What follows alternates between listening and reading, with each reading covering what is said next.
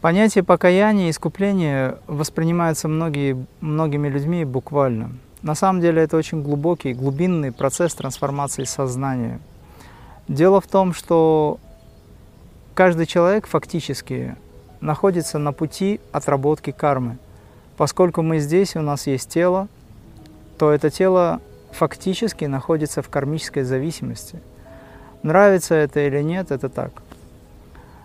Люди сюда приходят для того, чтобы отработать карму, получив новый опыт, создав новую жизнь, фактически также продолжают находиться в этой карме, за исключением тех, кто достигает определенного уровня понимания и выходит за пределы влияния колеса самсары, скажем так, инкарнации или кармического закона.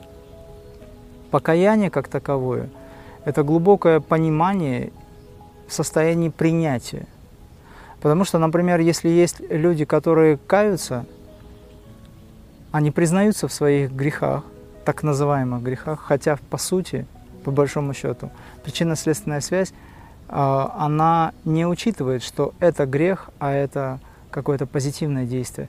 Это просто отработка событий или встреча с теми событиями, которые возникают в силу каких-то действий. Проще говоря, Творец никого не осуждает – но людям говорят, что вы грешники, вы должны покаяться. И тогда человек идет и кается. По сути, он не понимает, что происходит, потому что, по большому счету, он пришел к этому состоянию. Да, он какое-то совершил действие, которое с точки зрения кого-то считается греховным.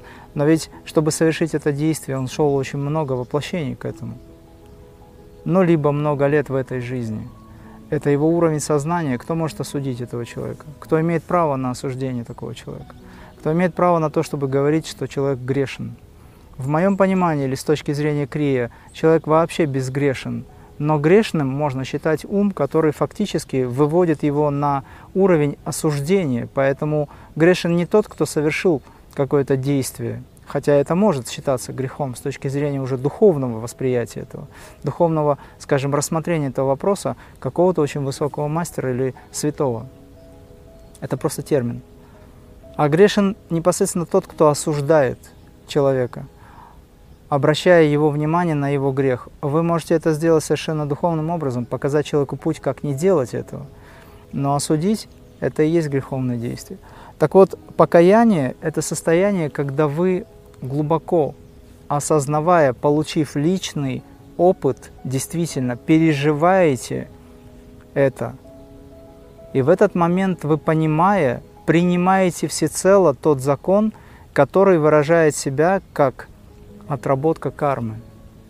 И в этом состоянии, как правило, человек перестает страдать, и он глубоко не просто уважает, а даже благодарит. Вот это и есть настоящее истинное покаяние. Как только человек приходит к этому, карма перестает работать по данному вопросу.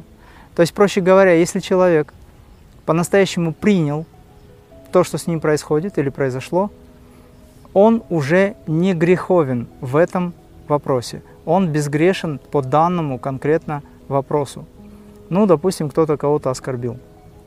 Он глубоко покаялся, он пережил эту неприятность, совесть его заела, замучила.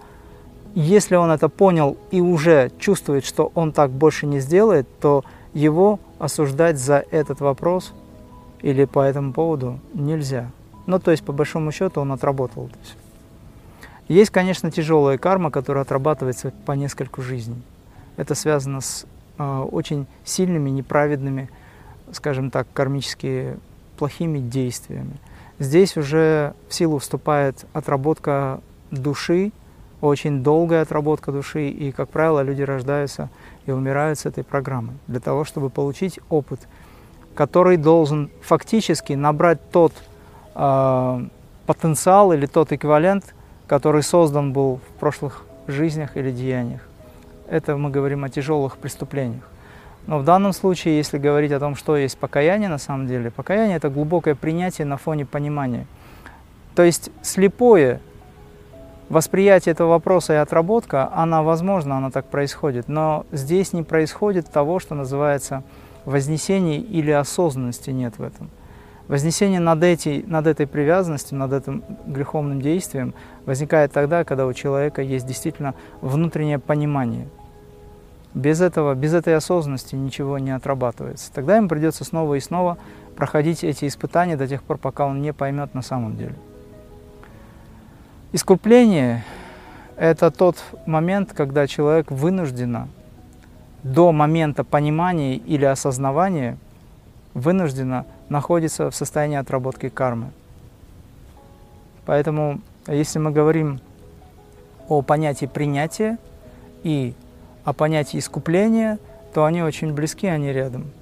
Но а тот момент, когда вы идете и просто выкладываете информацию о том, что я грешен, пришел покаяться, и вот у меня то-то, то-то, то-то я сделал, вы просто выкладываете эту информацию, в какой-то степени это облегчает вам жизнь, но это не отрабатывается в этот момент, а отработка самой жизнью происходит. Поэтому человек должен пережить это по-настоящему, получить этот опыт сам, чтобы в следующий раз этого уже не делать.